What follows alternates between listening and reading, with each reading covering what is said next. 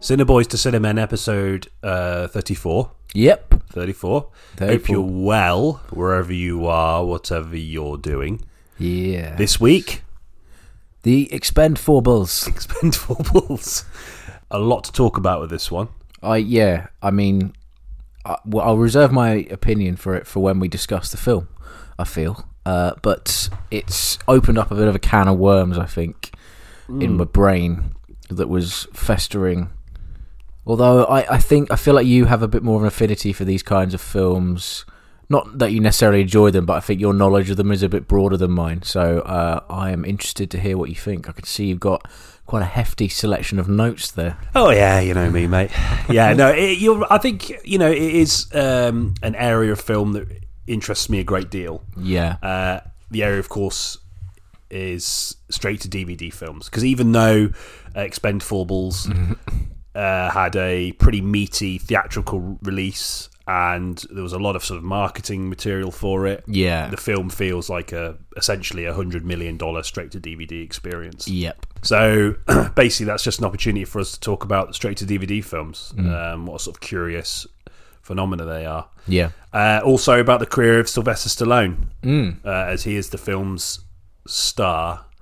Uh, not so much in this one, spoiler, but sort of generally, he, more generally speaking, he's the sort of standard bearer of this franchise, isn't he? So I mean, he directed the first one. I mean, yeah, he's, he he kickstarted it all effectively. It was his sort of brainchild. yeah, And it's odd that his presence in the new one is pretty minimal. But Yeah, there yeah. We go. Mm. strange. Shall we intro? Should, we- should we? Should we? Shall we? Shall we? Shall we? I don't know. Shall we? Yeah, we, we don't worry. We yeah, will. we are. Please don't go. questing the cinematic void. So then, uh, let's kick things off with a little chat about Stallone, Ooh. uh, because as mentioned previously in the intro, he's the sort of standard bearer of this franchise, a, essentially a walking cultural phenomena, yeah. really. One of the one of the few that has had. I mean, one of the few kind of actors whose career has been pretty steady in in the sort of that in the, within the action genre. would you yeah, the say? exa- action or sort of sports drama. Genres. yeah. Because you got someone like Bruce Willis who kind of ventured into more dramatic territory. yeah, And then you have someone like Dolph Lundgren who ventured into straight to DVD territory. yeah, yeah. You know, same with like Steven Seagal, but Stallone has always kind of remained afloat. I, He I has. guess. I mean, his later career, he's definitely he dabbled more with straight to DVD style stuff. yes, yeah, Uh, but I think you're right. I think you know, alongside Schwarzenegger, you know, easily the sort of biggest and most recognizable action star of all time. yeah, probably. yeah, yeah, definitely. Uh, I think they're probably on a level. Or, uh, maybe I don't know how would you quantify that, but yeah, he's a, he's an interesting guy. I think Stallone. I want to sort of start this discussion by talking about his sort of first movie, Rocky, yes, which he wrote, yeah. uh, won an Oscar for. I he believe. did. Yeah, yeah, Um, and I think that's something that's interesting about him. Before we start to talk about his beginnings, you know, when we consider him retrospectively as this sort of action star who's obviously been, you know, in lots of good stuff, but a fair amount of shite as well. Mm, yeah. Um, shite that in its own way can be entertaining or just plain shite. Yeah. We tend to forget that there's obviously, you know, quite an intelligent, thoughtful, creative individual there, really. Oh, Not yeah, to sort of yeah. heap too much praise on him, but no, no, it's a really interesting story how he got Rocky off the ground as well. Like it really was rags to riches. It Mm. was genuinely from nothing, and it's such a, s- you know, for for Stallone, considering his later career, it's such a sensitive film. yeah. It's very emotional and lo- emotionally grounded, which I think's interesting because it that that side of him did disappear. I mean, at least from a career perspective, I think. Absolutely. Yeah, yeah. Yeah. It's not as important for the sort of uh, philosophy of the of the action film. Yeah, Certainly, the kind of action films that he became embroiled in. You yeah, know, so you're thinking like late seventies, or mostly in the eighties, where his career really took off in, in that regard. yeah, And of course, sensitivity was not a trait that was particularly as, you know, considered aspirational, s- certainly within the guise of action cinema. Um, so, yeah, I think you're right with that. What's very interesting about Stallone and, and Rocky, it's interesting that you point out that sort of rags to riches element because before even deciding to do this episode, I've seen like I was watching quite a lot of interviews with him, and he was just talking about the sort of writing process of Rocky. And even by his own admission, it's quite clear from the outset. and Obviously, it's clear because it came from his mouth, but you know, he wanted to make a film that sort of countered what he viewed as the cynicism of New Hollywood. Okay. To go back to the values that made America great, sort of hard work, a never say die attitude, and a belief that if one has these qualities, the American dream will sort of pluck you from mediocrity. Okay. You know? Right. Yeah. Yeah. Um, and I think that's what sort of makes him who he is, Yeah. and, and also is something that is very much embodied in the in the Rocky franchise. Um, it's obviously a little bit more, I think, thematically speaking, more powerful in the first film because, like, as you say, he really went from living in his car to like a Hollywood uh, name within one movie. you know? Yeah. Mm-hmm. so there's sort of like a meta uh, narrative there, you know. Mm. But yeah, I just find that really interesting that he obviously he's around this sort of new Hollywood age where directors like Scorsese and all that sort of stuff are making films that are a lot more introspective and critical of uh, America, aspects of American life, from suburban life to its foreign policy, domestic policy, and the impact that has on uh, fringe societies, minorities, etc., etc. Yeah. Yeah. Whereas Rocky is sort of obviously these are all incredibly important films, by the way. No. No. Yeah. But like Rocky is more about that sort of like you know that that sort of unabashed love of the idea of the American dream. Yeah, yeah. Which is yeah, became was becoming like increasingly rare, and was probably a big breath of fresh air for audiences who, you know, so there's going to be a side to the sort of ci- the general kind of public that it wants to see those kinds of hopeful messages. And I don't mean hopeful because obviously in the first one the idea isn't that he wins, right? That's No. like not part of it at all. Nonetheless, there must have been a hunger for those kinds of themes because, as you say, the 70s was it the 70s Mm. yeah it was marred is the wrong word because l- they're great movies but they were a lot more um, just negative really uh, uh, Yeah. presenting a quite a, a bleak idea of america Well, yeah, I mean, I think obviously after old Hollywood collapsed, so did their sort of stranglehold on the sort of what filmmakers could make films about. So I think it's foolish to say that filmmakers before i- in the era of cra- classic Hollywood weren't being critical because they were, but they just had to be cleverer about how they went about it through the lens of the studio system.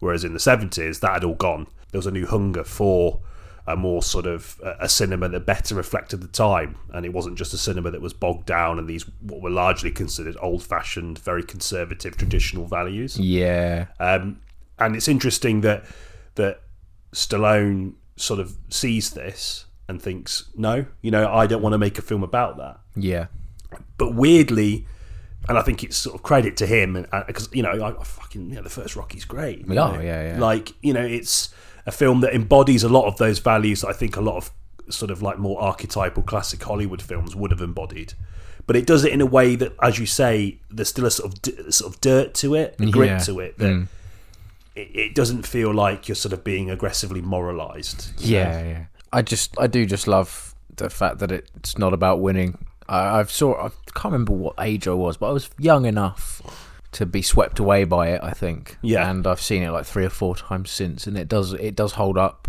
like on rewatch as well yeah It's just- totally yeah even some of the sequels are pretty good as well I like the third one. Is the third one with Mr. T? yeah Uh, that was pretty entertaining. Rocky Five didn't really work. Uh, No. that that's I think that's pretty universally recognised as being Mm.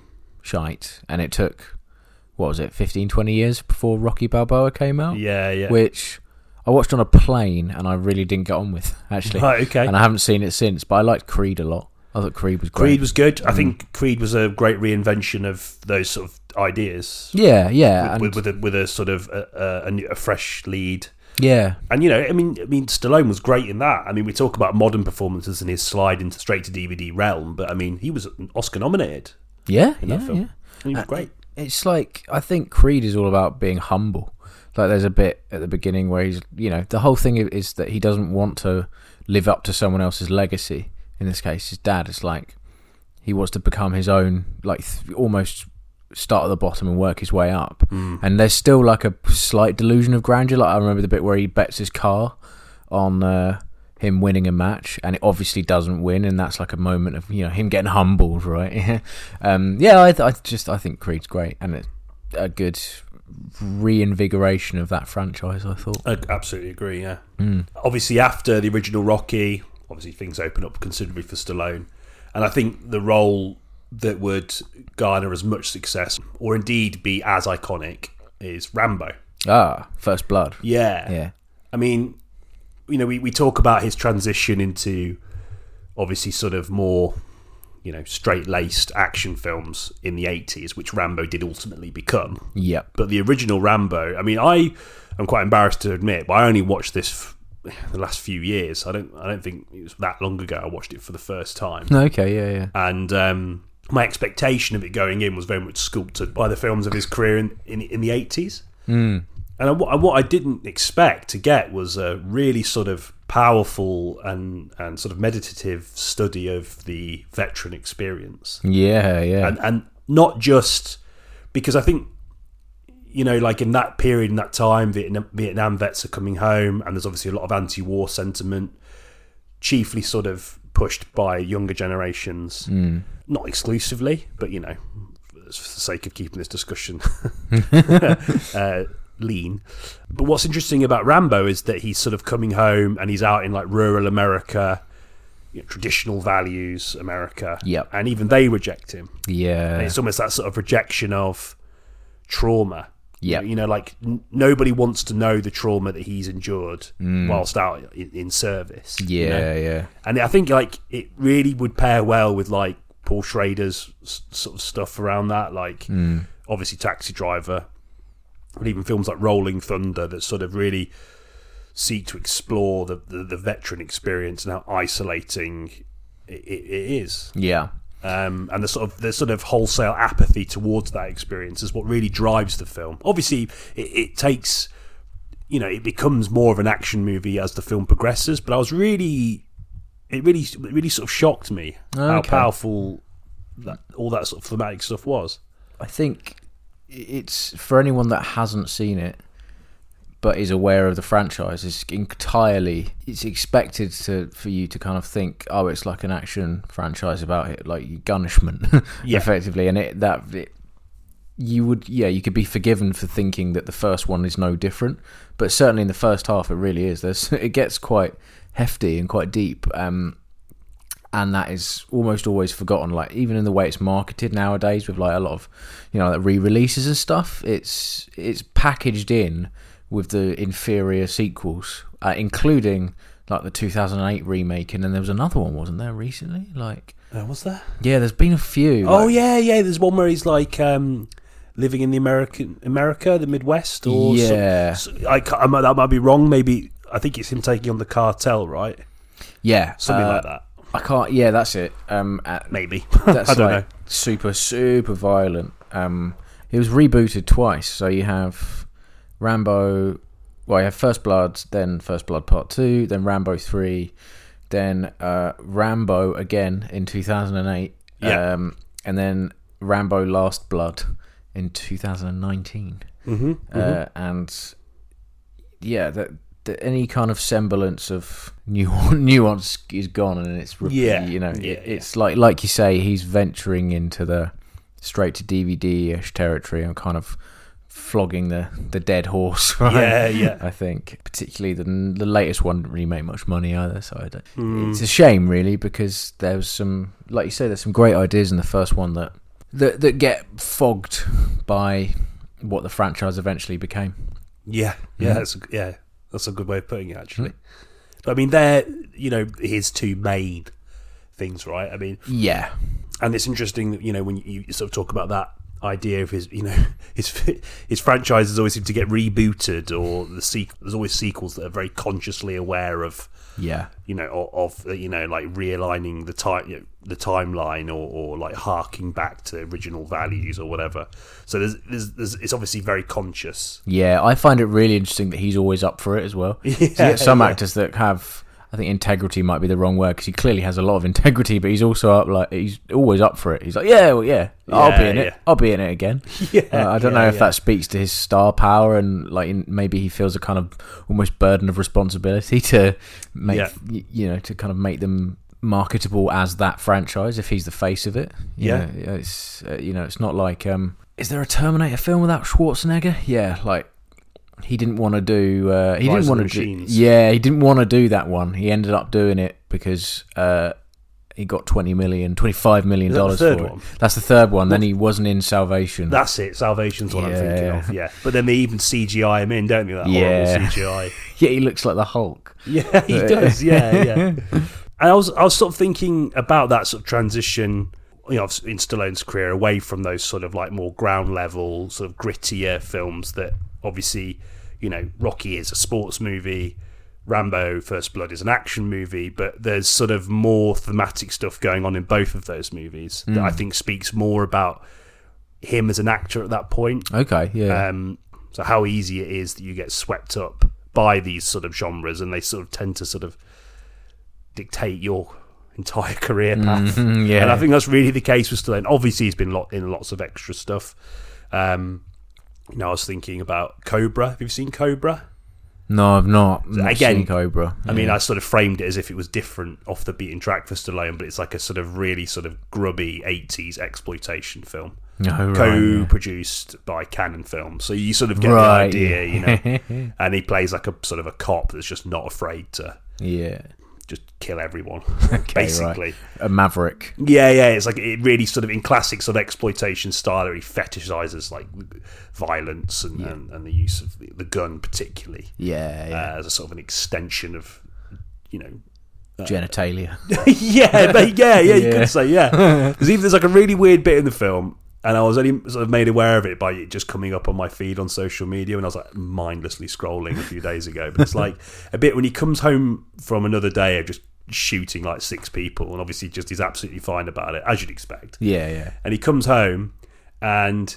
He opens like a, an egg box, and it's just all of the stuff to clean his pistol. So he starts cleaning his pistol. Then he opens a pizza box, and there's a singular slice of pizza. He takes some scissors and just cuts like a corner off, and just eats the corner of the pizza and cleans his gun. It's just those, those weird sort of thoughtless things. I, I often wonder if like the, the director's like. Actually, to be fair, you know, the director of Cobra's p- pretty decent. It's, um, but it's like, and I actually quite like Cobra because I have got a, s- quite a soft spot for exploitation films, but.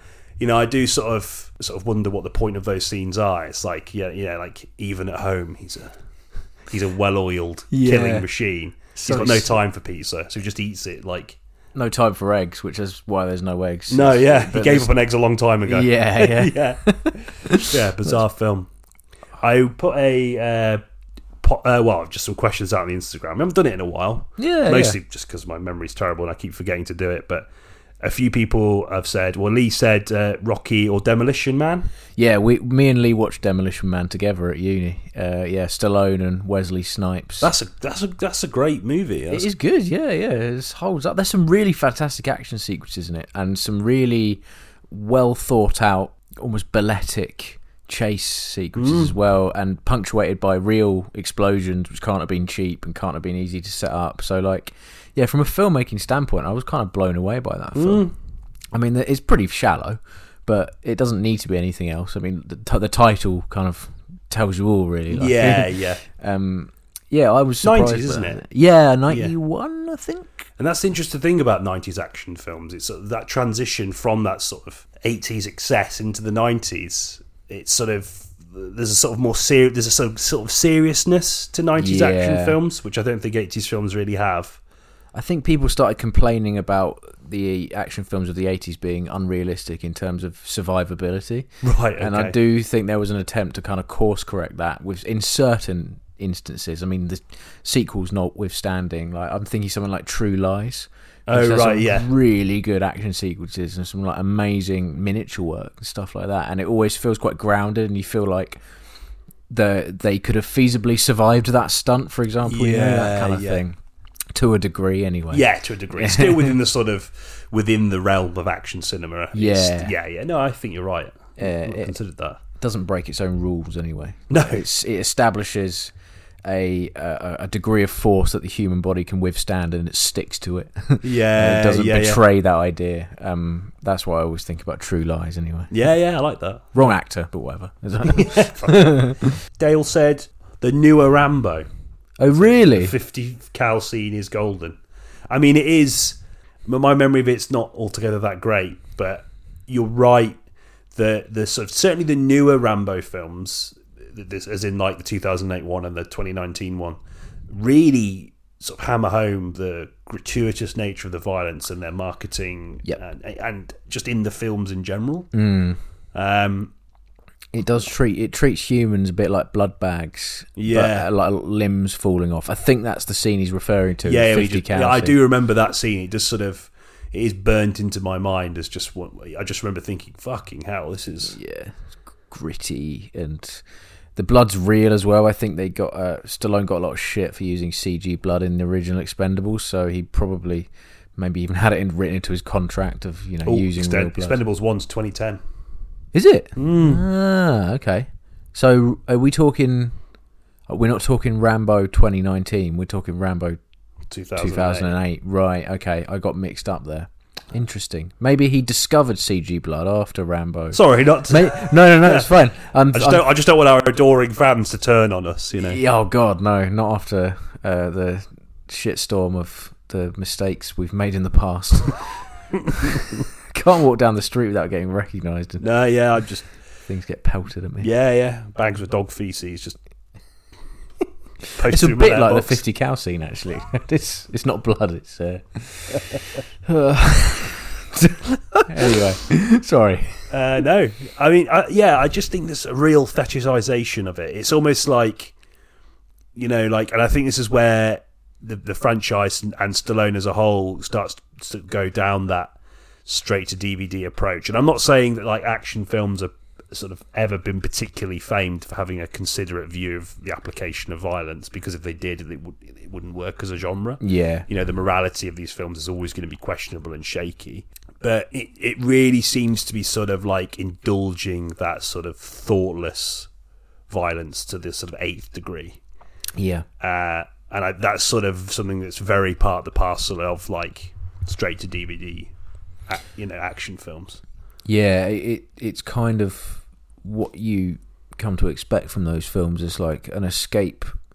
Strange, it's a strange way, like version of escapism of just like watching people get dismembered by explosions. yeah Uh, yeah yeah I mean, i- if it, I guess there's a sort of, uh, th- it's commendable in the sense that if you, it's difficult to make look realistic. So pulling that off can, y- you know, if it, if it works on screen, then it's kind of interesting in that way. But also, there's a kind of torture porn aspect of it, I think, which Yeah. is slightly troubling. Um, I think it is. Yeah, I, I think like you're right. I mean, we were talking about this before in the context of um, the Equalizer, weren't we? Uh, Yeah, yeah. In the idea of Washington's character being this hero, Mm. and yet the way he goes about dispatching the enemy isn't necessarily with like ease and humanity in mind. no, It's it's it's not done like quick and easy, is it? no, it's done as grotesquely and as gratuitously as possible in a way that suggests that there's an element of enjoyment Yes. to what he's doing. Yeah, yeah. And, and you know, and that undercuts those aspects of the character that Foucault wanted to shine a light on. That he's this sort of like decent guy. Mm, yeah, Um, and I think it's the same with Rambo, because in the first Rambo, you sort of feel sorry for him, and the action does get a bit silly towards the end. But again, there's, it's still sort of grounded in this sort of vague sense of realism. yeah, yeah, And obviously, the '80s took Rambo away from that. You know, uh, Rambo Two in Afghanistan. yeah, Obviously, a very clear and overt message. You know, Mm, you yeah. know, about the Reagan sort of administration, and its attitude towards communism. um, you know, so he obviously became a tool for sort of you know that American cultural superiority thing that so many action films of the eighties did. Mm. But after that, you know, he sort of just becomes I don't know, like it's almost like like you say this sort of there's no real concern about how the violence is going to make him look as a character. yeah, yeah. It's almost like it's essential that he, he does employ those levels of sort of sadism yeah, yeah. without really addressing why. And I think that that's why it, it falls in. It starts to slide into that straight to DVD sort of action film. Uh, base level enjoyment. Look at Yeah. this man's skills, kind of thing. it's Yeah, all, it's meant yeah. to be about their skills, and and this their skills, obviously, in this, in a lot of cases, are like killing people yeah, in interesting and gru- increasingly gruesome ways. It's not unlike Saw.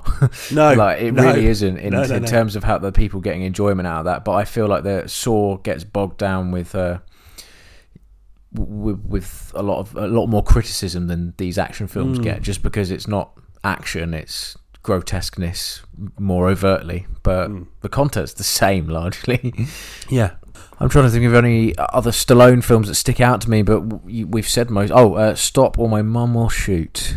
you ever seen that? I have he seen that. ventured into comedy briefly, and I think he kind of was very quick to get away from that genre. Didn't he take that film purely because the, the Schwarzenegger basically baited him into doing it? if that's true, that's I'm, hilarious. I'm, I'm quite because obviously in the eighties, those guys, w- you know, you, you know, it was either Team Schwarzenegger, Team Stallone, right? Like, yeah, yeah. and they were obviously in, in competition with one another. And and I'm pretty sure they offered it to Schwarzenegger, and he kept saying no.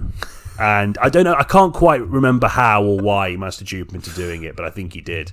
I'm pretty sure Schwarzenegger got interviewed in one of those like late night American sh- shows. I think it was, it was like an anecdote, or was it? something. Yeah, Yeah. they all bleed into one. Those kind of fellas, but. Um, yeah, and he basically said he managed he duped him into it. I think that they're friends now, but I think during that period they were quite you Oh, know, they were- really? yeah, because they both occupied a very similar space. Yeah, Yeah, and probably were in c- competition for box Yeah. office numbers. that film is shit. Yeah, uh, the ones that I remember looking it up once. I can't remember why. I was uh, I looked up on Wikipedia and someone had edited the box office uh, revenue to be 1.3 billion. And it stayed Imagine. on there for like three months. I kept checking back. I was like, "It's still there." Yeah. And then they like put like it was one of the most like um, profitable films of all time and stuff. It was so good. Hmm. Yeah, that is a brief foray into comedy for Stallone. Yeah. Comedy really isn't his bag no, I at don't all. think so. Schwarzenegger can sort of do it because I think he has the, you know, he's again he's not a particularly great actor. I would wager to say that Stallone is probably a better actor than Schwarzenegger. Got more range. I yeah, think. but Schwarzenegger, I think, can you t- knows more what he's got and plays to that. yes, Hmm. yeah. Whereas I think Stallone bit more ambitious. is a bit more ambitious, and yeah, he's, he's not quite as sort of aware. I don't think uh, of of what his limitations are. no, yeah, His definitely. comedic limita- limitations are pretty obvious, particularly in the Expendables franchise, and most and especially with Expendables four, Yeah. Expendables. uh, we'll go on to that later. yeah, nice. Um, let's talk about straight to DVD films then, because I feel like it's quite a nice opportunity to segue in. oh, So I was trying to sort of do some research around the idea of straight to DVD films, and I don't know, like it seems to me because it wasn't a great deal of like scholarly work on it. And maybe I'm just not looking in the right places. I'm sure there is, but you know, uh, and by research I mean sort of hastily look at something on my phone for 20 minutes on the bus. But um, so you know, the, but you know, I from what I could gather and from my own personal sort of view on it, the title obviously implies that the films skip a theatrical release. So Yeah. that they, they they they just think right, okay, there's no point in this film putting this film in the cinema because that means the film has to find its own audience. yep. If we go straight to DVD, it will already have its audience because Yeah. there's already an audience there that have grown to like these kinds of movies, and we can try and sort of recoup whatever amount we spent on this film Yeah. in that. And you, they save distribution costs and Exactly. marketing costs, which quite often can be as expensive as, as the film itself. Yes, that's So true. you- you're yeah, halving yeah. your production budget by going straight to video, and it's you know they're like Fight Club made most of its money via DVD sales. Mm. Uh, like like something stupid like The Lion King made uh, like almost a billion at the box office, but then spent the next twenty years making six billion more just by home video releases. Mm. Par- partially because Disney charged like thirty quid per Blu-ray, but whatever. Wankers. Yeah, pricks. yeah.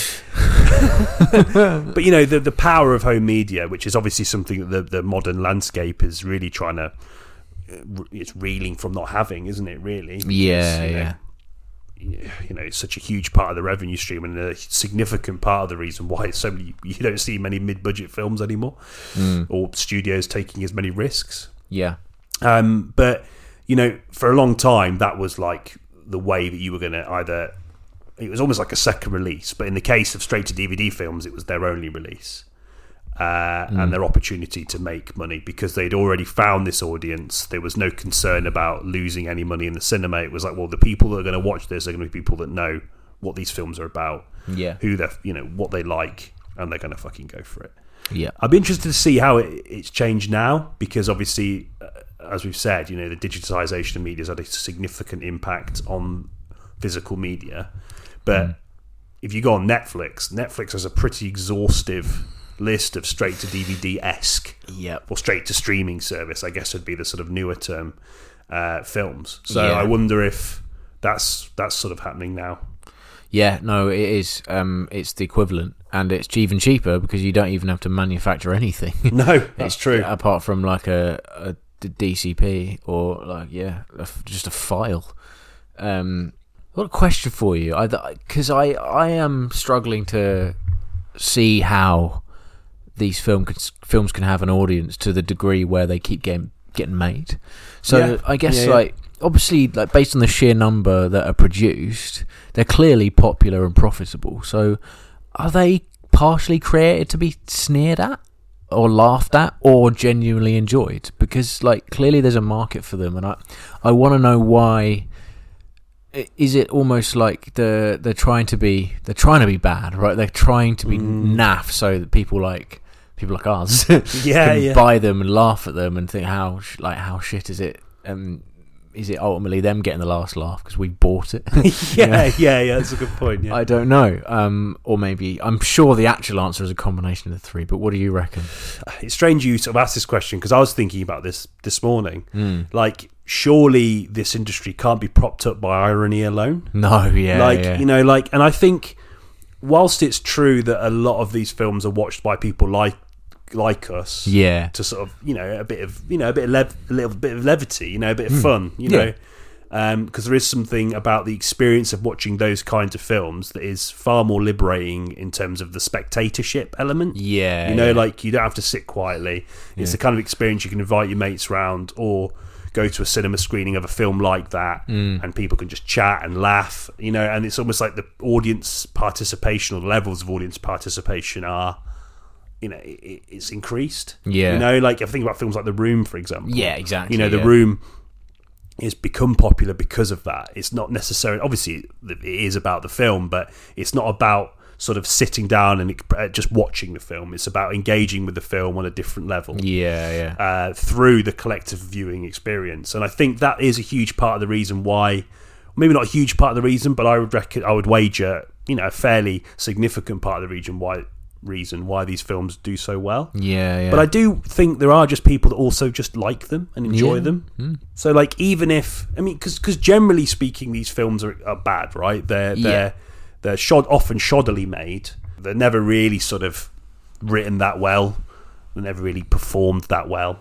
yeah, they're uh, just mediocre at the yeah. very least, aren't they? In, in every almost every aspect of its production, it's like you're coasting. Yeah, exactly. and I wonder, bec- I wonder about that because if it's anything that a lot of like low budget filmmakers have shown us is that you can make good quality films Yeah, yeah, yeah. For, for nothing. Hmm. quite a small amount of money. So I do wonder if like this sort of deliberate nature of how shoddy they are is part of the charm of them. yeah, yeah. And it's almost like people are prepared to forgive all that as long as the film just hits those sort of familiar beats. Yeah. And I think it has to do a lot to do with familiarity for me. Is that, you know, as long as the film's got like a sort of a bankable star, either a star that's fallen from grace Yep. or a, a film star who's very happy to sort of cultivate the space for the straight to DVD. Mm. Think of someone like Scott Adkins. oh right, yeah, You yeah. know, like obviously he sort of bursts out of it occasionally and appears in things like John Wick, but you know his ma- his bread and butter is straight to DVD action films. you Yeah, know, like- yeah. and he's good at them. You know, like it's not that he's shit, and he's probably one of the few examples of someone that can actually make half decent ones on Mm. occasion. Avengement. Avengement, exactly. Yeah, yeah. I've seen or, that. Or the Boyka trilogy, or whatever they are. or, or there's a few others. He- I think he did a couple with Michael Jai White. Again, who's someone who's you know pretty comfortable in that space. Yeah, Obviously, yeah. he's shown with film, things like Black Dynamite that he can, you know, Yeah, of he can course. break out. And he was even in the Dark Knight as well.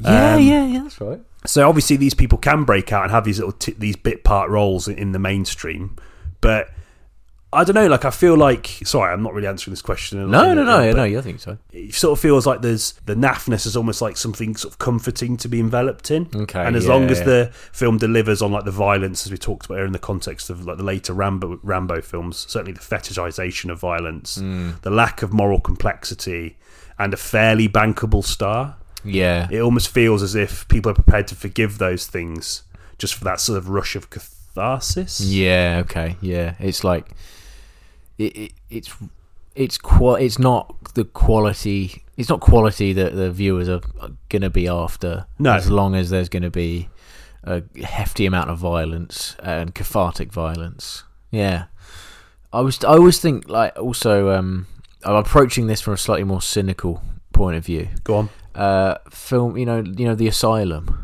the co- company that does like uh, mockbusters. Okay. They're all straight. I think they get aired on Sci-Fi and then they're straight to DVD after that. yeah. Um, uh, do you think there might be something slightly, almost like they're c- a con? So if someone who's not really that bothered about going to the cinema, for example, might be, or at least ten years ago, might have been perusing HMV and just saw a film with an explosion on the, on its DVD case and be like, and they they don't know whether it got released in the cinema or not. And it's- Right. Okay. it's almost be getting duped into thinking it was, uh, you know. There's always like a, a quote from like Nuts magazine, isn't there? On the yeah, front? yeah. Or some Um, equivalent publication. yeah, yeah. A- And they kind of buy it on the assumption that it is going to be good quality at least, or Okay, you yeah. know, maybe had a bit more money behind it than it actually did. I don't know. I feel I feel like you know, again, from a, approaching it from a more cynical point of view, it's it's kind of like the asylum's business model of getting people to buy their products based on familiarity to a more successful, m- bigger franchise that did get a theatrical release. Yeah, I think you're right. Certainly with that part, I Yeah. think you know a lot of these sort of studios uh, are very sort of keenly aware of what's popular and will make films that you know will just ape it in the worst possible way. Yeah, yeah, Uh, and I think you're right that it probably would be something that maybe the sort of casual sort of viewer who's stumbled into HMV might fall for. yeah, yeah. Um, but I, I think that also boils down to like um, people just wanting more of the same as well. yeah, yeah. 'Cause I okay. was thinking about this in the context of you know straight to DVD because there's only really three genres I think that are super popular for straight to DV- DVD: action, Yep. horror, and animated films. Okay. Yeah, yeah. Do you know what I mean? Like there are so many fucking shit animated films that are straight to DVD, often of like quite big properties as well. Yeah. they just sort of shit them off to some company, and then they just make a really crappy version just to sort of like pump a bit more revenue in. Mm. Yeah. or there'll be like animated films that are just blatant rip-offs in the same way that you know like sci-fi you know film sci-fi channel kind of films are Yeah, Transmorphers. uh, yeah uh, exactly yeah yeah yeah. so I, I, I don't know. Like, it is strange. I, I still feel like even though we're sort of giving some kind of answer towards it, I still don't quite know what it is. No. It'd be great to sort of like maybe in a future episode find someone that's really into them Yeah. and just have like a really sort of like not like take the piss, just Yeah, like sort of sitting no. down like what is it that you like about it because Completely. I'd hate to uh, think people would are kind of assuming we're approaching this from like a judgmental point of view because it's I not mean, like I mean, we, we, we mean we're about to fucking lay into expendable expendables four for Yeah, sure, yeah. but like, like there's reasons for that we'll go into, but like Mm. I do think there is something quite comforting about straight to DVD films, even for me. Like, yeah. that me and Lee, you I've Yeah, oh, watched- Lee yeah, Lee definitely, loves them, and me and Lee have watched m- fucking loads of them together Uh-huh. you know, and like it is fucking hilarious watching them, and that in itself is quite nice. Yeah. Uh, and I think if a film achieves that, I don't know, like because there are films that a- aspire to that, and it's obvious. Yeah, yeah. So. Uh, it- I don't know if there's like a sort of sincerity to it. I don't know. There is something charming about it. I was thinking like one film that will always stay in my mind because you know me and Lee often talk about our sort of fascination with classic wrestling. when we were kids Yes. Okay. and this is something that is huge part of the market. If you think of like WWE films, for example, Yeah, yeah. that's like a huge part of their revenue stream. And I think what they're banking on is obviously they've got these WWE superstars. You know, that's what, you know what they call them, Yeah. and they will put them in movies that are often like crude or pale imitations of other far more successful and interesting films. Yeah. Okay. Um, but in the, the the act of replacing like a credible actor with a wrestler who nine to, nine times out of ten cannot act, Yeah. uh, there's something fucking great about that. okay. I'm thinking of like uh, like the Condemned films, which is basically battle royale with Stone Cold Steve Austin, Yeah. Okay. Yeah. yeah. uh, or like uh, other films outside of WWE, but obviously share the same DNA with the same actor. So a film like Tactical Force. With, with you know with Stone Cold Steve Austin and I think Michael Jai White's in it as well who, who again is a sort of straight to DVD mainstay fucking talented martial artist and fucking great actor as well and they're quite often very good at the action sequences Yeah. and stunts and do their own stunts yeah yeah to save money and to showcase their abilities. you Yeah, know. yeah. So Whereas that's Stone interesting. Cold isn't a particularly great actor, um, but I don't know. There's just something great about watching him sort of waddle around and sort of talk just like how a wrestler would in a ring, Yeah. but in a yeah. film. I don't know. It's strange, but it's interesting that a lot of companies, including WWE. I mean, I don't follow any of that stuff anymore. I promise. Um, you know, but it's sort of it, it uses the nostalgia of, of for that that golden age, if you will, of wrestling, and and it uses that that talent in a different way for movies. Yeah, of course. It's really yeah. strange. There's another one with I think it's a WWE film. I can't remember if it is or not, but it's I don't know if it might. But there's it's called Money Plane, Oh yeah. and it's okay. got The Edge, yeah. who one for one time was a, Not you know, the edge great- from you too. No, no, no. That'd be great. Yeah, yeah. Edge versus the Edge. That'd be so good. Uh, but it's like uh, the Edge and Kelsey Grammer. Kelsey Grammer's in it. I mean, I don't know what- how the fuck they landed Kelsey Grammer. Yeah. But then I think he has done quite a few things like that. I mean, now he's back in, in Fraser. The, That's right. Razor's Yeah, yeah, back, yeah. isn't it? He's in X Men Three. oh yeah, yeah. So he's got a, you know, he's got a, he's got a sort of his name carries weight. Mm, yeah. but it's him fighting Edge on a plane. and it is that is it is just shit. Like there is very little charm about that movie. But Oh man. yeah, I don't know. I feel like I'm rambling, but I just think there is a charm to that, mm. and it maybe it is attached to memory, and maybe there's just something in enjoyment about the simplicity of it, Yeah. um, which I think we can all vouch for. Oh, completely. It's just a yeah. very very extreme example of that simplicity. Mm. Yeah, yeah. I um, I f- found a list of some straight to DVD films and picked out the worst titles Oh. from them. Fantastic. I've got a few examples here, so I'll just read them out. Uh, the first one I think is the funniest one. Uh, literally, it's called Misfire. Yeah, Uh, that is star- yeah, That's as straight to DVD as it gets. yeah, yeah. Starring Gary Daniels, who's a kickboxing champion apparently. So, Okay. You know. uh, Backdraft Two. I've heard of the Backdraft Yeah. films, yeah. uh, Attack Force, which is Steven Seagal. Steven Seagal features quite heavily in uh, a lot of these Yes. examples. How can we not have not talked about him? I know. Fucking hell. man. Yeah, yeah, he's a mainstay. Yeah. Um, uh, Sniper Three, starring Academy Award nominated Tom Berenger. oh He's wow. also yeah, in of like course. Inception. Yeah. Yeah, yeah, yeah. Uh, Platoon. Platoon. Yeah, Yeah, yeah, yeah. yeah, Crazy. He's in a It's- film called Sniper Three. That's an example of like an actor who had like one. Obviously, Tom Berenger's been in lots of films, but he was again someone that slipped into action films and to straight into DVD. Like, yeah. and it's a lot of that is based on like his their most famous roles. So like, if you're good at Yeah. a war movie once, that's it forever. Do you know what I mean? Yeah, yeah. oh man. Uh, a Good Man, starring Steven Seagal. yeah. Uh, No, he excessive. isn't. yeah, yeah, yeah, yeah. Excessive Force 2, Force on Force. That's my favourite. so good. Yeah, I love yeah. that one. Yeah, Uh, they managed to get the word force in there thrice. yeah that is a fucking brilliant title. yeah. Uh, Mercenary for Justice, starring Steven Seagal again. Of course, yeah, yeah. And finally, uh, I've got Avengement on here because Avengement is just a hilarious title. that is great. Yeah, some good stuff. yeah. Fuck, how can we not talk about Seagal? Oh, Actually, this sort of segues quite nicely into what I want to talk about uh, regarding a film recommendation. Okay, go on. Yeah, yeah. Um, but we talked about sort of Stallone, but there are some action stars who, you know, a lot of them came to prominence or, or, or rose to prominence in fairly credible films in the sort of late 80s, 90s.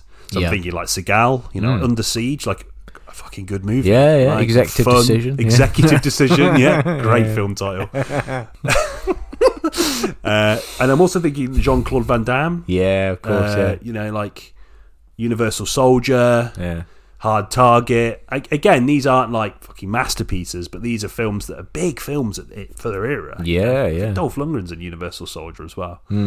Um, he's another one, you know. Yeah, although yeah. arguably, I don't think his sort of his staying at the top, as it were, was as as, as long as any of the No, other guys no. mentioned. But and then they just sort of slide into straight to DVD. Yeah, and I yeah. wonder if it's because like obviously their skill set and talent set is very limited, and they didn't really do what Schwarzenegger did in the sense that he was very self aware of what he could and couldn't do Right, and yeah. could play up to it. Obviously, his transition to comedies in the '90s, for example, is shows that he can he has an understanding of his limitations, but also knows how to play to his limitations. Yeah, yeah. Um, without giving him too much credit for films like Twins, but like you know, but like you know, it's um, you know, and a lot of these film stars don't necessarily have that. And I think there's in the case of Jean Claude Van Damme, who I want to sort of focus on a little bit. Obviously, a lot of personal troubles Yeah, got him yeah. Mm. as well. You know, like obvi- he had a pretty bad cocaine addiction. yeah. And I think at one time he was like in talks for a film and he wanted to be paid as much as Jim Carrey. Oh, He was obviously, right. Like a huge in the nineties was fucking you know Yeah, yeah. nineties Jim Carrey was stratospheric, right? Yeah, yeah. Um, which is obviously not going to happen, Hmm. and it shows the sort of extent of his ego, Yeah. coke-addled probably, Yeah, and I didn't did probably didn't help. and personal troubles, you know, and obviously that would have contributed to his, his decline as well. Hmm. And it makes me want to sort of talk about a film JCVD. okay, yeah, yeah. I can see it actually. Yeah, yeah, I have it on it's on Blu-ray. the shelf, yeah. Uh, I really like JCVD for lots of reasons, but firstly, like just aesthetically and narratively, at least on the face of it, it is very much a straight to DVD movie. Yeah. So it's shot very sort of like flat. It's very flat. Yeah. The colours are flat. The cinematography is pretty boring. you know, it has the feel of a film that's been de- made by people that, as you say, are just coasting. Yes. It tends to be sort of like the, the dominant way which people approach straight to DVD action films. It is a sort of very self reflective piece about Jean Claude Van Damme himself and his career. Yeah, So I think yeah. obviously it, it would have involved him a lot in the sort of like writing process and obviously the early stages of the construction of the film because it's a really sort of bizarrely heartfelt mediation, and not only on his career but the transition of that sort of experience from being like a household name to a straight to DVD action star. Oh, okay, yeah. So the conceit of the film, I don't want to sort of spoil it because I really want you to watch it. I'll lend it to you actually. Oh, nice, I'll yeah, ta- yeah. you take it with you Cool. um, for the drive back to Wales. and maybe you can sort of like set the mood with Hannah by watching it. Oh yeah, I'll surprise her. Yeah, yeah, just say yeah. this film's great, you'll love this. Yeah, yeah. Put it in the Frozen Two box. Oh, yeah, yeah. This isn't frozen. Shut up, it is. Um, basically, it starts with him, and he's sort of besieged by personal issues and personal troubles. He's Yeah. running out of money. I think he has to pay, pay like an equivalent of like child support for his kids, and he can't afford it. Oh, from, like, okay. A past doomed relationship. right, yeah. And when he goes to the bank to try and draw money out or get a loan or something, it has been a while since I've seen it. The bank gets um, robbed, and it Oh. becomes like a, a siege sort of scenario situation yeah, yeah.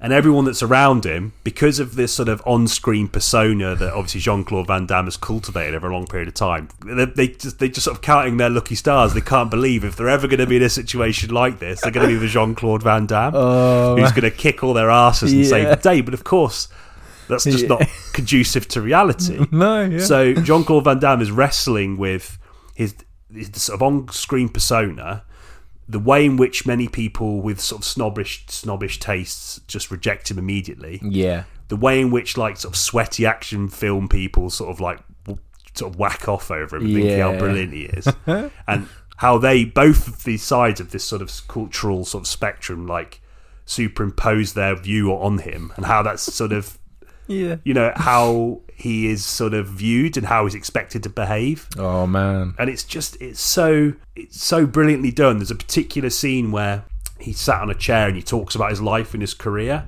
and the sort of the chair rises up up up into the into the rafters and it's like a film set so it's almost like a trip like meta meta sort of Yeah, okay, and he yeah. talks like really earnestly and really heartfelt about the mistakes he's made in his career and the person he used to be and how he wants to Oh, be a better person Wow. Okay. Yeah. Yeah. I don't know, like it's just great. And what I love so much about it is the commitment to that sort of straight to DVD aesthetic. Oh, okay, And the, s- the commitment to that straight to DVD narrative style. you know, the Mm, yeah. sort of narrative simplicity, the sort of simplicity that fans of Jean Claude Van Damme put on him from the Right. basis of just binging on all of his crappy action films. Yeah. It's excellent. Oh, really, really great movie. I mean, you know, I- I've I'm always sort of hesitant to sort of recommend it to lots of people because Yeah, yeah. you know it, it's still got Jean Claude Van Damme in it and it is a bit naff at points, but I really, really liked it, and I think it's in the context of this discussion, That's perfect. Yeah. yeah, and as a sort of analysis of the journey Mm. and the way in which people perceive that journey, Yeah. from sort of start, middle, and end, it's uh, one of the best. Oh man. Yeah, I will definitely give that a watch. Sounds great. Yeah. Yeah.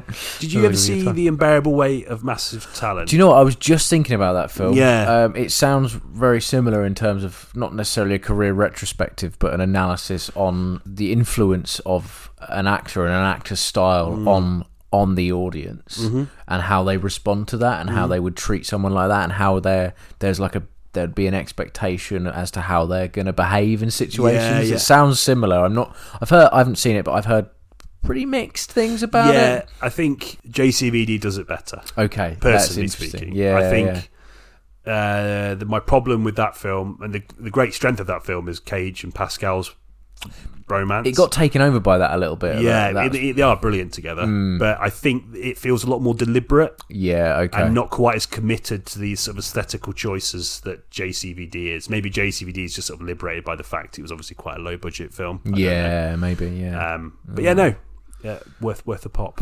nice. Um, I have quick little sort of almost game, very quick. So basically, you got to pick a number between one to five twice, and it will come up with a. I've got like a straight to DVD title generator. That's a very basic version of. Uh, so yeah, go ahead. What one one to five? Uh, four, okay, so we've got tactical, good. and then again. Three. Tactical Blast. yeah, you could have had Avenging Latency, uh, Metal colon Deep Star Rising. yeah. Uh, nau- nautical Inhibitor.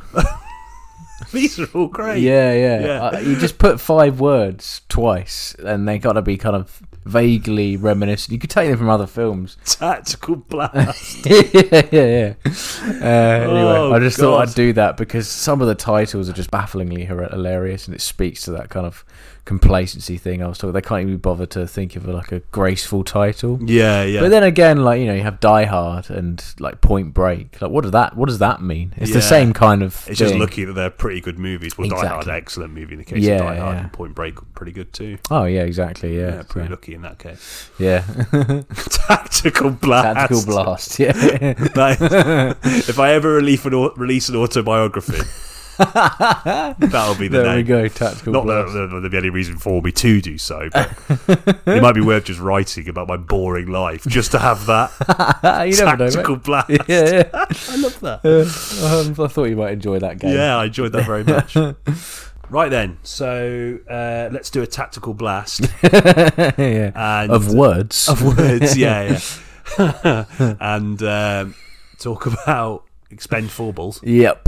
Uh, My expectations going in weren't high No. because I've always sort of viewed the Expendables franchise as a sort of missed opportunity. Mm, okay. Given that we've sort of talked about the sort of history of these action stars and the legacy a lot of these characters have, um, it always felt like a missed opportunity. Yeah. Um, because it was always so poorly executed. But at least the first two, you know, you could say there's a degree of competence there. Like, Yeah. and you can sort of see what they're trying to go for. And the third one was really quite crap as well. But the fourth one just takes it to a whole new level. Yeah. I mean, Uh, yeah. what are your sort of thoughts?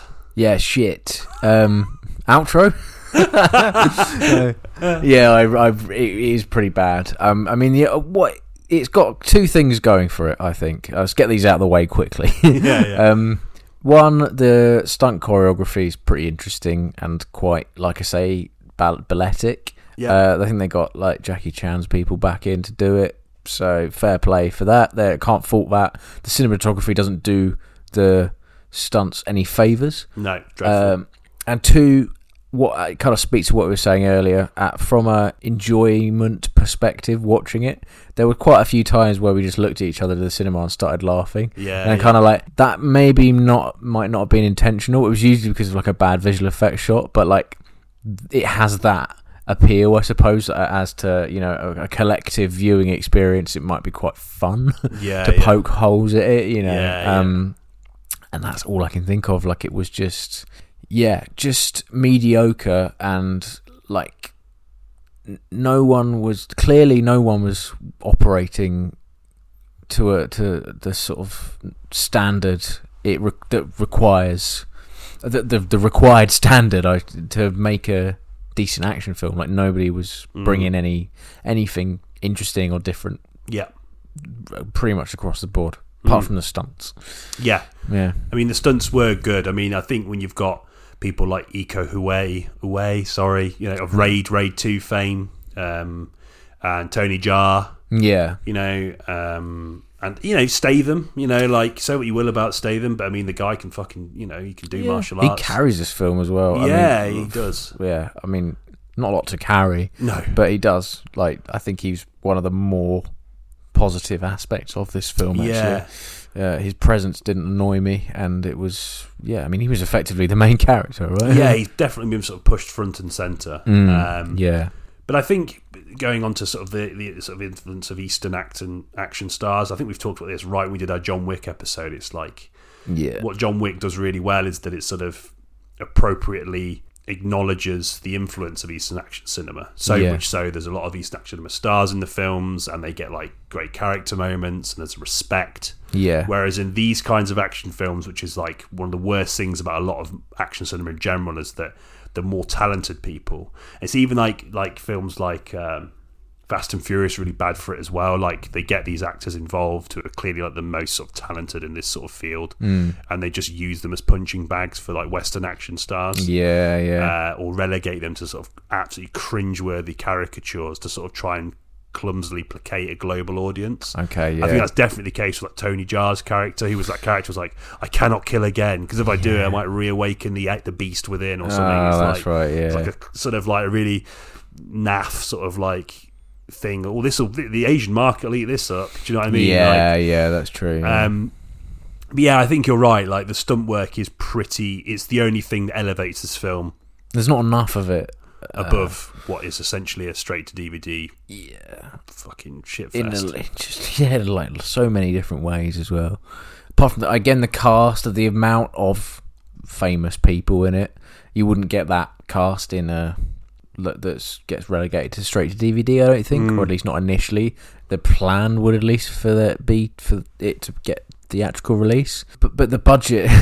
As well, you you messaged me the other day, just like can't believe the budget for that film was a hundred million dollars. It's absolutely unbelievable. I was so Yeah. surprised. But I mean, a few people said seventy to eighty, but the most consistent uh, thing I could find was a hun- number I could find was hundred mil, Yeah, and yeah. that fucking blows my fucking mind. yeah, yeah. Because you, you know, your response regarding the creator. I mean, Mm.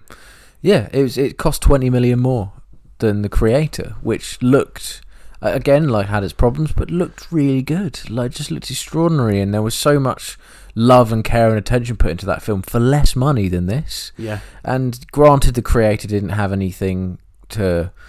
It, it wasn't relying on anything that had come previously, but still, for a budget that massive, you gotta give it a bit of traction. yeah. Something's something's got. It just, there's got to be like a standard. Mm. Like we've spoken about this before about like CG being like almost like a, a comforting blanket to like wrap audiences up in because audiences Yeah. just expect it now. Like Yep. if you if you're going to put a film through a theatrical release Mm. with a budget of that size, I know CGI and the people behind it don't often get the credit they deserve when they do good because it's just an expectation. But it's like I, I'm sorry, but if you've got that much money behind it, you expect a level. Yeah, You expect a certain level of quality, and it's just not there. yeah. No. It's, at points, it's like absolutely sort of immersion breaking. Like Yeah. I know that you know, you, I didn't sort of go to watch Expendables four to be sort of immersed in the universe, you know. But like, it literally like pulls you out of whatever is happening Yeah, to completely. such a Yeah. Mm. degree. Like the use of like some of the location shots. It's not just like the action sequences. It's just like, like even like the first couple of shots when they they go into like Gaddafi's sort of former chemical plant, and there's that sort Yeah. of exterior location, Oh. exterior shot, and it's so clearly like a naff green screen. Yeah.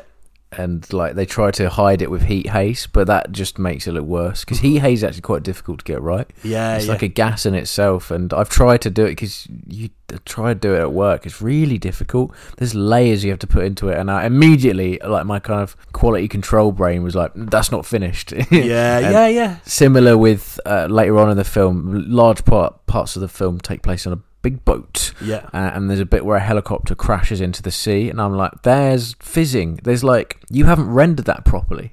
So that goes beyond just the whole, you know, the crunch time things. We've discussed this previously about, you know, crunch time and things like that with Yeah. external VFX companies. That goes beyond that. That's just, that's actually a mistake. Yeah, that Uh, yeah. you're st- everyone like you know going back to what I was saying earlier everyone is operating uh, with such complacency that clearly like it's so easy for these shots to get signed off like it's, and it's a shame because Yeah, at the Uh, yeah. very least people are expecting it to be better and it has been quite widely criticized for for its visual effects yeah, It's a shame it's- yeah. I This- mean, there's no defending it on that front. I don't think. no I, I, I the only thing I can think of is that a huge portion of the money went towards that cast, and even Yeah. the cast has been criticised because like the whole point of Expendables has been, you know, it's about bringing these sort of old action stars together for like a- Yeah. Mm. a, sort of a final hurrah. Um, and in Expendables three, they tried to inject new blood, and they were fucking mostly shit. and um, you know, and at least like the second one, again, not a great movie, but like there's something just inherently like if you're an action film fan, there's something inherently rewarding about seeing a scene that has like. Sylvester Stallone, Arnold Schwarzenegger, Chuck Norris, John Yeah. Claude Van Damme, Dolph Lundgren, you know, all these people, Bruce Willis, you Yeah, know, like yeah, yeah. like all these people that have like been sort of tentpole figures for the genre for such a long time Mm. and are a reason why for so much of the sort of nostalgia around action cinema there's something in that i- irrespective of the quality of the movie yeah yeah but like here it's like there's not many big old action stars in this like no it it goes back to what you were saying about Rambo or the sort of last Rambo film doing perfor- sort of performing so badly. It's like that kind of nostalgia maybe just isn't sort of chiming with people anymore. yeah Like no. people want nostalgia, hundred percent, but there is obviously like certain genres where it just isn't working as well anymore, Mm, Oh, yeah and maybe that's why they only had. I mean, obviously Stallone again, he's not in it very long. It's almost like he's like fuck this. Yeah, even yeah. in his eyes, he's like no, I'm alright. But like Lundgren, obviously, uh, but I'm trying to think of like other 50 cent but 50 then Cent, but I mean he's not. An he's not action star. known for being an No. action star is he no I mean, he's not the worst thing about the film by a No. mile. He's not a particularly bad screen presence either. But no, it's like he doesn't get a lot to do though. Neither No. does Dolph Lundgren. His whole arc is kind of weird. Like, it- uh, it's like embracing alcoholism. yeah, yeah, yeah, Yeah. yeah, exactly. Yeah, there's a bit where he, he's like, "Fuck it," and uh, falls off the wagon. Yeah, and that makes him a better killing machine. yeah, if you're he like, "That's drinks." a terrible idea. Like, What are Yeah. you doing? Don't write him like that." that's like, no, that's not funny. It is strange, isn't it? And then again, it goes back to that sort of like view of morals. Like it's not just about like you know the way in which uh, it always makes me laugh. Like in films, particularly like this, they try and sort of add pathos to the characters by sort of have them trying to consider what it is they do. Like Sylvester Stallone's always banging on about the way of life and how it's like you know you can't have friends or family because it is the life Yeah, you, you choose to lead and it's almost like trying to be sort of introspective about like mercenary work Hmm. and being basically a borderline genocidal maniac yeah, but obviously you can't walk that tightrope you've got to commit like Yeah. you can't do that like it's just not it's not going to work like No. it didn't work for Mm-hmm. equalizer 3 which is a far fucking better movie than this like it's not going to work for you either there's also like a sort of really. I mean, the other films are sort of guilty of this, but there's something so, something so fucking pervy about it. Oh my god! There's yeah. like a veneer of just like it just gives the film the scent of like just a lecherous bloke at the back of a pub. Sort yeah of idea, yeah you always know what I wearing mean? leather coats. Yeah, You yeah, know, yeah, Like Megan Fox is in it, and it's like obviously for a long time she was a massive sex symbol. mm, yeah. That was obviously a part of her. You know, irrespective of her talent, which obviously she, she's not a bad actress. you No, know? she, yeah, she's alright. Um, you know, but you think of your films like Transformers. Do you remember that scene where they're checking the car and yeah, it just spins around her, doesn't it? And goes like from her feet right up to her head and shows like everything in between. yeah, yeah, Yeah. So she's had obviously a career of just being mostly sexualized, yeah, um, and here it's no different. Like she, even though she's like one of the gang and a sort of, and at one point the leader, which feels like their naff attempt to sort of like bring the franchise to like a more modern sensibilities. yeah, but like it's so like her role in the film is again really just to be something for to be leered at. yeah, leered at. there's a bit where she there's like a kind of pointless sex scene with her and Jason Statham, and like her lying on the bed afterwards, and they're chatting, and it just kind of just trains on that shot for far too long. yeah, Uh, there's yeah. a bit at the beginning where, and this is a really weird moment. This really took me out of it because uh, I remember, well, like she's having an argument, isn't she, with Jason Statham, and she's being like a stereotypical nagging partner. yeah. And I was like, okay, so that's the, her character in this then. But then she becomes one of the mercenaries immediately afterwards. And it's like, for a start, it's not a good way to s- kind of introduce your female characters by them go like being like, oh, I don't like what you do, like you're doing everything. Yeah, She's like yeah. properly bellowing at him, which I, I thought maybe, Jason, maybe this isn't your cue to go to a strip club. Yeah, You know what I yeah, mean? yeah, I don't yeah. know. You, f- maybe you should sort this out. Yeah, it's a masturbatory fantasy, isn't it? Um, Yeah, It's like, yeah. Oh, sack off the lady when she's having a go at you. Yeah, Go to yeah. a strip Go club to and a get in a fight. It's Yeah. like, oh. Ah, bad, bad messages. bad That's sort of the vibes. same sort of shallowness as the sort of bloke exploitation films, right? Yeah, yeah, exactly. Like, yeah. it's sort of like encouraging the worst and most fanciful impulses of a hyper masculinity Mm, yeah, um, as some kind of fantasy, some sort of fantasist, yeah, sort of not a nightmare. yeah, You know? yeah. Um, it- but you know these sort of films, I think uh, there's a there's a bloke exploitation element to straight to DVD action films I'd not actually considered. That's true, actually. Yeah, a different, vi- a lot more Americanized. I think bloke exploitation tends to stay within the realms Chad of the United. exploitation. Yeah, yeah.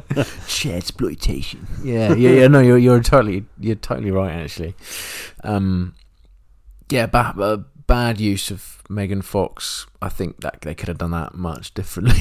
Yeah, um, it didn't sit right with me. and It wasn't enjoyable to watch either. It's like eye there's eye rolling involved in that. that's the thing is straight to DVD action action films can get away with that shit because nobody watches them apart from people that are sat there going, "Yeah, go on, Yeah. Shagger, Yeah, go on, yeah, stick exactly. a knife in this guy's head, even though whatever." Yeah. You know, like no one cares. No. and I think that's sort of the issue. Like, you know, when when a film gets a theatrical release, and there's obviously quite a lot of financial wallet behind it, Mm. like it does sort of create a certain sort of expectation in Yeah. that in that department. I think. Yeah, definitely. Yeah, just that it doesn't it doesn't mean you have to portray the genre tropes. No. You can still use those ideas, but just do it with a bit of like thought. Yeah. yeah. Um 'cause because you, yeah, it can be done. Like I, I think, uh, I think Die Hard Four is a really good film. Have you seen Die Yeah, Hard Four? yeah, yeah. It's an example of that that kind of straight to DVD esque action idea, but done really well and done to a, a standard. I also, I think it's called it's called Die Hard 4.0, isn't it? Or in America, Die Harder. Die uh, Live Free or Die Hard. No, what's Die Harder? Die Hard, Die Hard Two, Die Harder. I always thought like um, It's embarrassing. I really want uh, when they bring out USB 4.0 in America. I really want it to be called Live Free or USB as a sort of weird reference to Die Hard 4. They're not going to do it. Uh, No. well, maybe they will, and maybe I'll sue them for, yeah. for we can stealing my idea. Upgrade the equipment. yeah, yeah, exactly. Yeah. Yeah, yeah. Um, I thought that the general set piece of it was kind of really sh- badly thought out as well. Like the it, so much of it took place on the boat. Yeah. and it, even the boat wasn't a real boat that was a green screen and that was obviously a green screen um So like, and and again, like, hundred million. Like, do some globe trotting. Fast and Furious, is, you, you know, for all of its flaws, manages to do a lot of globe trotting, Yeah, yeah. and you kind of come to expect there to be a bit of a location change. Yeah, Uh, yeah. that it never quite manages. Yeah, like there's so many scenes of them just walking around was clearly the same sets over Yeah. and over again. Slightly retooled. Yeah, Yeah, yeah. Moved a f- front half of a shipping container over there. yeah, yeah. Which Dang. is just so strange. Like, I don't know. yeah, and it's like, oh well, the whole plan is is that we're gonna uh, drive this aircraft carrier, well, this boat that we've crudely transformed into an American aircraft car- carrier into a Russian base or something with a nuke on it and blow it up, and it will start World War. Three. Three. Yeah, yeah. And then the main baddie, codename Ocelot, who's someone that's like this, you know, omnipresent yet unknowable enemy that no one can identify, uh, can profit from this war because apparently he's got lots of weapons he can sell. Yeah. Um, you know, very well trodden ground, and I- and I- you know, I think you could criticise that to high heaven, but I think. In the spirit of straight to DVD action films, that's always going to be the case. It's always going to be a, a, a derivative narrative Yeah. action films particularly will be you know very literal representations of the sort of the big sort of uh, ideological battles of the era Mm, yeah. and i think obviously the resurrection of the russia america thing is Yeah, it's you know, prompted that. yeah it's prompted that and it's brought it back um, but i do think that yeah like as you say the bigger problems with the movie are more to just to do with the fact that it it's leaning on tropes for a sort of style of films that usually are only watched by the kind of people that really don't care Hmm. and almost pride themselves on not caring about those things Yeah. and it yeah. gives the film a sort of a veneer of like like a sort of teenagery attitude to things like yeah. like every teenager goes through that phase where they like discover they can push boundaries so they say the worst things and feel clever for saying it Yeah. Mm. and that's what this film sort of feels like in the way the camera leers at like the, the very sort of select group of female characters Mm. or the way the dialogue is always sort of like very disregarding of anything a woman says or yeah. you know it feels like that and obviously maybe in the eyes of the writer it's like they're a big fuck you to like woke culture or something Maybe. Mm, Yeah. but in a way that it just ends up coming across like a sort of a teenager pushing boundaries with- and their sort of thoughtlessness under underneath why they're you know what i mean like they're just saying things in a way and they think they're being clever there's that sort of thought process of thinking you're being clever or smart or yeah, but it's just slightly insulting and pointless and yeah. But Yeah. but just you being it's just young. Yeah. smells like the knuckles of a fluffer it's naivety, yeah, which is what this script feels like. it's Yeah, very yeah. naive and not really focused on trying to say anything ultimately. which again isn't necessarily something you expect. Like No, action no. films, you know, I don't go to fucking watch an action film to get like an impactful message about something. Like I enjoy the cathartic experience of action cinema, and I've always adored action cinema. But Yeah. here, it's particularly just it's it's so noticeable on the basis of how shit everything else is that it really stands out. I don't know. Like, yeah. yeah. I I also think that the ver- the title, the Expendables, I, I, I- do any of them even die? Uh, I don't think they do. I think they all survive, don't they? yeah, Randy Couture gets stabbed, doesn't he? Yes. Uh, but obviously he's not dead because he's when they drink at the bar, and obviously wh- when Stallone dies, spoilers, It comes- Uh, yeah. he comes back. dies, and it, ob- he obviously was going to come back. There was Yeah. no way Sylvester Stallone's going to allow himself to die in a movie, No, definitely not. particularly a film that he has so much sort of sway in. They're not expendable then. Like I, and that was, the- you know, I guess a stupid gripe, but they're not. they Yeah, also, Uh, I don't know. Like, yeah, they're not. They're not the sort of crew of the Nostromo, are they? No, no, yeah, that's true. Um. Oh yeah. Uh, Dolph Lundgren's drinking milk at the end, so there's a kind of visual hint that he's back on the back on the wagon. Oh yeah, Uh, I, that again. I know I've talked about this already, but that's yeah, teenagery. There's that bizarre segue scene as well where because Statham gets in sort of very spurious circumstances Hmm. that make no sense in the context of the world that these sort of gomps have created. Uh, Stallone gets sacked from the team because he chooses to try and save Stallone over ach- achieving the mission goals, which are taking the, the detonators from Eco Ways' character, who's the main villain. of the Yeah, film, or he one of disobeys the a main direct villains. order, doesn't he? Yeah. So by that, by the logic of that, he is expelled from the team. And there's like such a total lack of camaraderie in this film that none of them seem to care. yeah. despite yeah. the fact that being one of the central themes of the other films. I mean, again, it's not done that well because like seventy five percent of the people in that team can't act that well. So it's like you know, it's like people pretending they like each other in the workplace, basically. Yeah, but at yeah. least it's there. Whereas here, there's none of that, Yeah. and he ends up working as a security guy for an influencer. Oh God, yeah, I forgot that about is- that moment. Probably my least favorite scene of the year. If, I, I think if there's going to be like. If we're going to be talking about, because I think we're going to do an end of year retrospective, aren't we? Yes, yeah. that'll be one of the scenes I'll probably mention again because it's just like this sort of I don't know like they're thinking like they're going to be like critical about the state of contemporary society by having this sort of like vapid influencer which obviously does exist to some extent but it's like again through that lens of that teenage simplicity Yeah. that it's yeah. like drop this in. yeah, take that, Gen Z. Do you know what I mean? It's Yeah. like we're going to go then stare at Megan Fox's nipples for a bit. Do you know what I mean? Yeah, It's yeah. like okay, It's bizarre. Oh, I forgot about that scene. Fuck, that was so shit.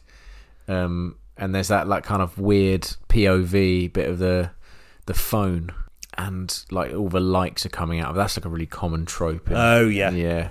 There's also another bit in that which speaks to the film's laziness. I think the influencers' likes are meant to be going up.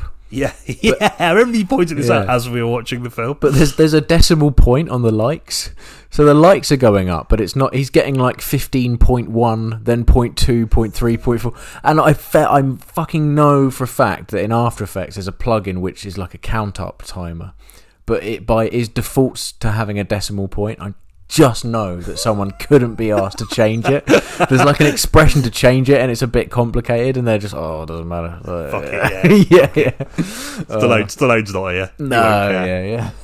They'll pass this. It is interesting, isn't it? Because we talk about this idea of straight to DVD action films often like very literally aping elements of films or, you know, the sort of dominant or most popular genre of that period of time to Mm. sort of maximize success. But there's also like a very sort of like naff way in which they try and sort of navigate with contemporary issues that other films are doing as well. Yeah, like yeah. Mm, they're trying to stay current or something. You know what I mean? Like, yeah, yeah, that is a horrible scene. So fucking shit, and it just offers nothing for the for the rest of the movie. yeah. Uh, yeah, really strange. I gave like a kind of free AI kind of chatbot the uh, like a very basic prompt, which was Expendables Five plot. Okay. So I'm gonna just read uh, it out. because Please I- do, I yeah. wouldn't yeah. surprise me if This the could change my whole opinion on AI. All right. Um, so this is what it came up with. The highly anticipated fifth installment of the Expendables franchise is set to be released soon. The movie will bring together Hollywood action icons Sylvester Stallone and Jason Statham as they seek to take down a new and dangerous threat. Ooh, The movie promises to deliver plenty of explosive action, with plenty of ships being blown up in the process. Yeah. Audience can al- audiences can also expect to see some of the biggest names in action cinema, with the likes of Arnold Schwarzenegger and Dolph Lundgren also appearing in the movie. With the movie set to be released soon, fans of the franchise are eagerly waiting for more explosive action, and the team of Expendables won't disappoint. So I think I told it to uh, give me a kind of s- uh, advertising line for it. yeah, yeah. Um, so yeah, I mean, there we go. I, it wouldn't surprise me if they do make another one. I don't think they will because of the like. It hasn't made much money. This. So we call it tactical blast. Yeah, yeah, that'd be much better. Expendables Five Tactical uh, Yeah. Blast. I did also ask it to write me a poem about Expendables 4. Uh, and this is what it came up with. Uh, the action, the action is explosive, daring, and deep. But he has promises to keep. Tormented with nightmares, he never sleeps. Revenge is a promise Stallone should keep. Ooh, wow. Thank you, AI chatbot. Thank you, AI. for that. Well, I, my, uh, my, I'm, you know, I don't know what those people in the SAG-AFTRA strikes are worried about. yeah, I mean, This is, this is, this is it beautiful. now. Cultural evolution. Yeah, I mean, I had to sort of fight back tears when I read that first time. It's really, Hand over the keys. really know, special. Yeah, Oh, yeah, yeah. yeah. Hollywood, give it to AI. Yeah.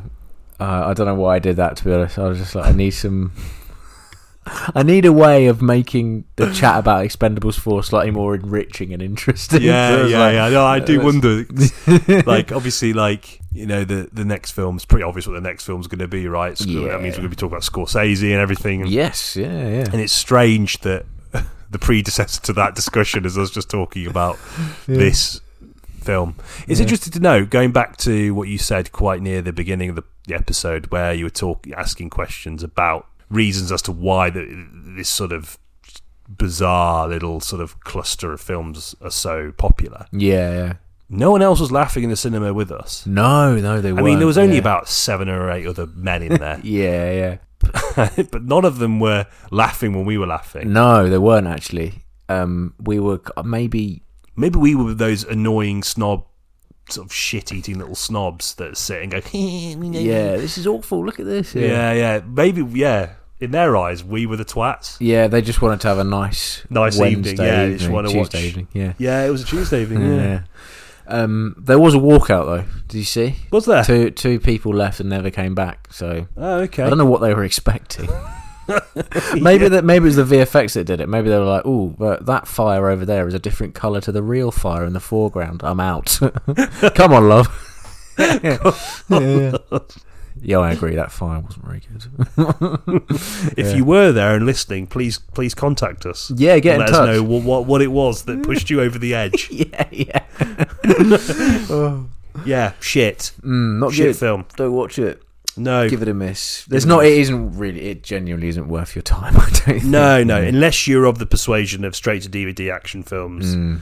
uh, or you know, you have a enthusiasm for action cinema that can help you stomach even the worst examples. I really don't see, and that's probably part of the reason why it's sort of fallen apart so Mm. quickly in the box office. It's set to lose quite a lot of money. Yeah, it is. Yeah. And I think, yeah, I think it boils down to that sort of idea we were saying before. Like the attitude for that kind of movie just isn't there anymore. no, and it's been a really long time since the third one. I think a lot of people forgot this franchise existed. Yeah, yeah, it's been like what seven, eight years. So um, yeah, odd. No, yeah. Odd, bad Oh, movie. bad movie, Bad Hmm. film. Bad movie. Right. Outro. Yeah. Questing the cinematic void.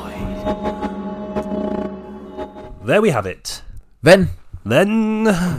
There we have it then, yeah. I've sort of enjoyed that conversation more than I was expecting to. yeah, it was good. it's funny, we really mined action cinema a lot in Cinema Boys to Cinema because we've talked about many different facets of it from like political ideology in the canon film uh, podcast to like the uh, East and West and action film comparison John in Wick. John Wick. Yeah, yeah. Now to Bargain bin. bargain bin action films. Yeah. I wonder uh, if yeah, it's so strange that to me that that phenomena is sort of die is dead. Like I remember just going into like Blockbuster and just looking, Yeah. and you know you'd always have like a, a sort of metal mesh bin, yeah. and it'd just be full of all those titles. And I used to think, fuck, I c even like really young, I was already aware of like the idea that these films were shit before Yeah. I'd even really watched many of them. And I just remember thinking like. Who makes these? You know, Yeah, and yeah. who watches them? You Yeah, know, no. but and yet that bin is always full. yeah, yeah. they're It's all- almost the same sort of logic between like uh, like Danielle Steele books in like charity shops. Yeah, Do you know what I mean? Yeah, It's like, yeah. or like uh, Rags to Richie by Shane Ritchie. you know what I mean? Like yeah. he wrote it. I know. Uh, people c- keep reading it because it's obviously in circulation. you yeah, know? no. I mean, it's yeah, it's been. It, it, it was published just as the Yeah. DVDs were made, and someone got hired to make the case, and like they bought the barcode, and Yeah. like, you know, there's probably an all right transfer process going Yeah. on. Um, This podcast is sponsored by Rags to Richie. um, I used to when I we go on holiday and, uh, to like um, the kind of coastal Wales every year, and there's a shop in a little town called Aberaeron, which basically is like a. it- It's now called the one pound twenty plus shop. Uh, Right. Yeah, because they they realised that they weren't making any money. I guess Inflation. So, Stick everything- 20p on it. all it means now is that everything is a minimum of one pound twenty. Right. Okay. But uh, there used to be a section down uh, in the basement next to like all the fishing equipment, Uh, and you know what those shops are like? They're like naff. Yeah, yeah. Like bike clocks that Just a will break mishmash after a of- week, yeah, yeah, that kind yeah. of stuff.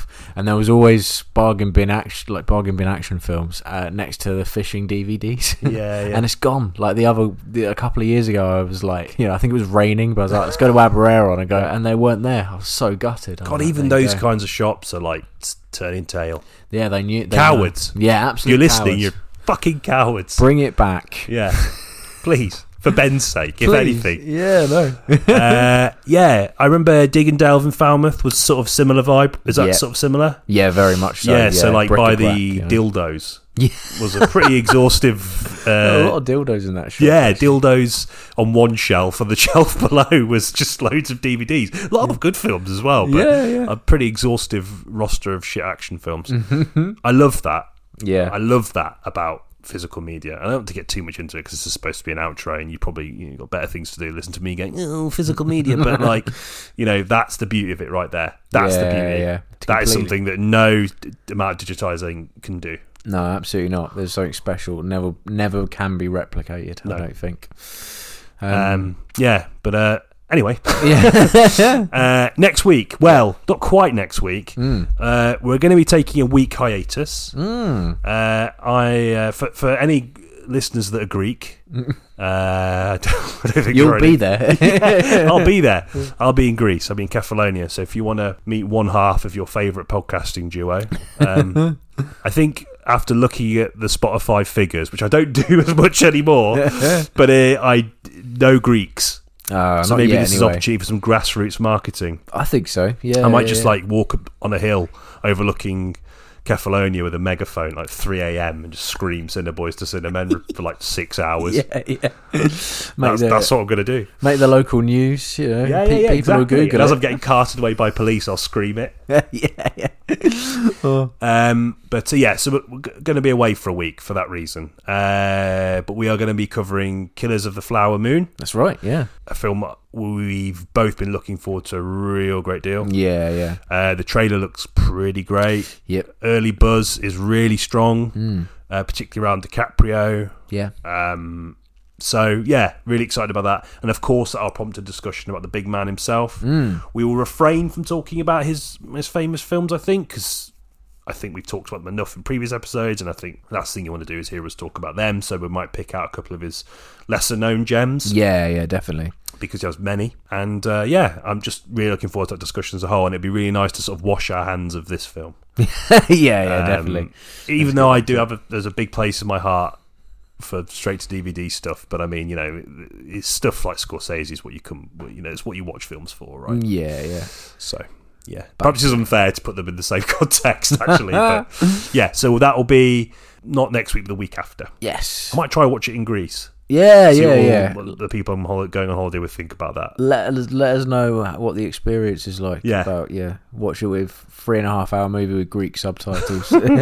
Yeah, I'll do that. Yeah, as long yeah. as it's not like dubbed. Obviously, I'm not going to do it. But no, if, no, yeah. I don't want to hear another language. Certainly not. No, absolutely not. Right. In the meantime, enjoy this episode. Yes. And uh, we'll catch you in the next one. See you then. Lots of love. Bye.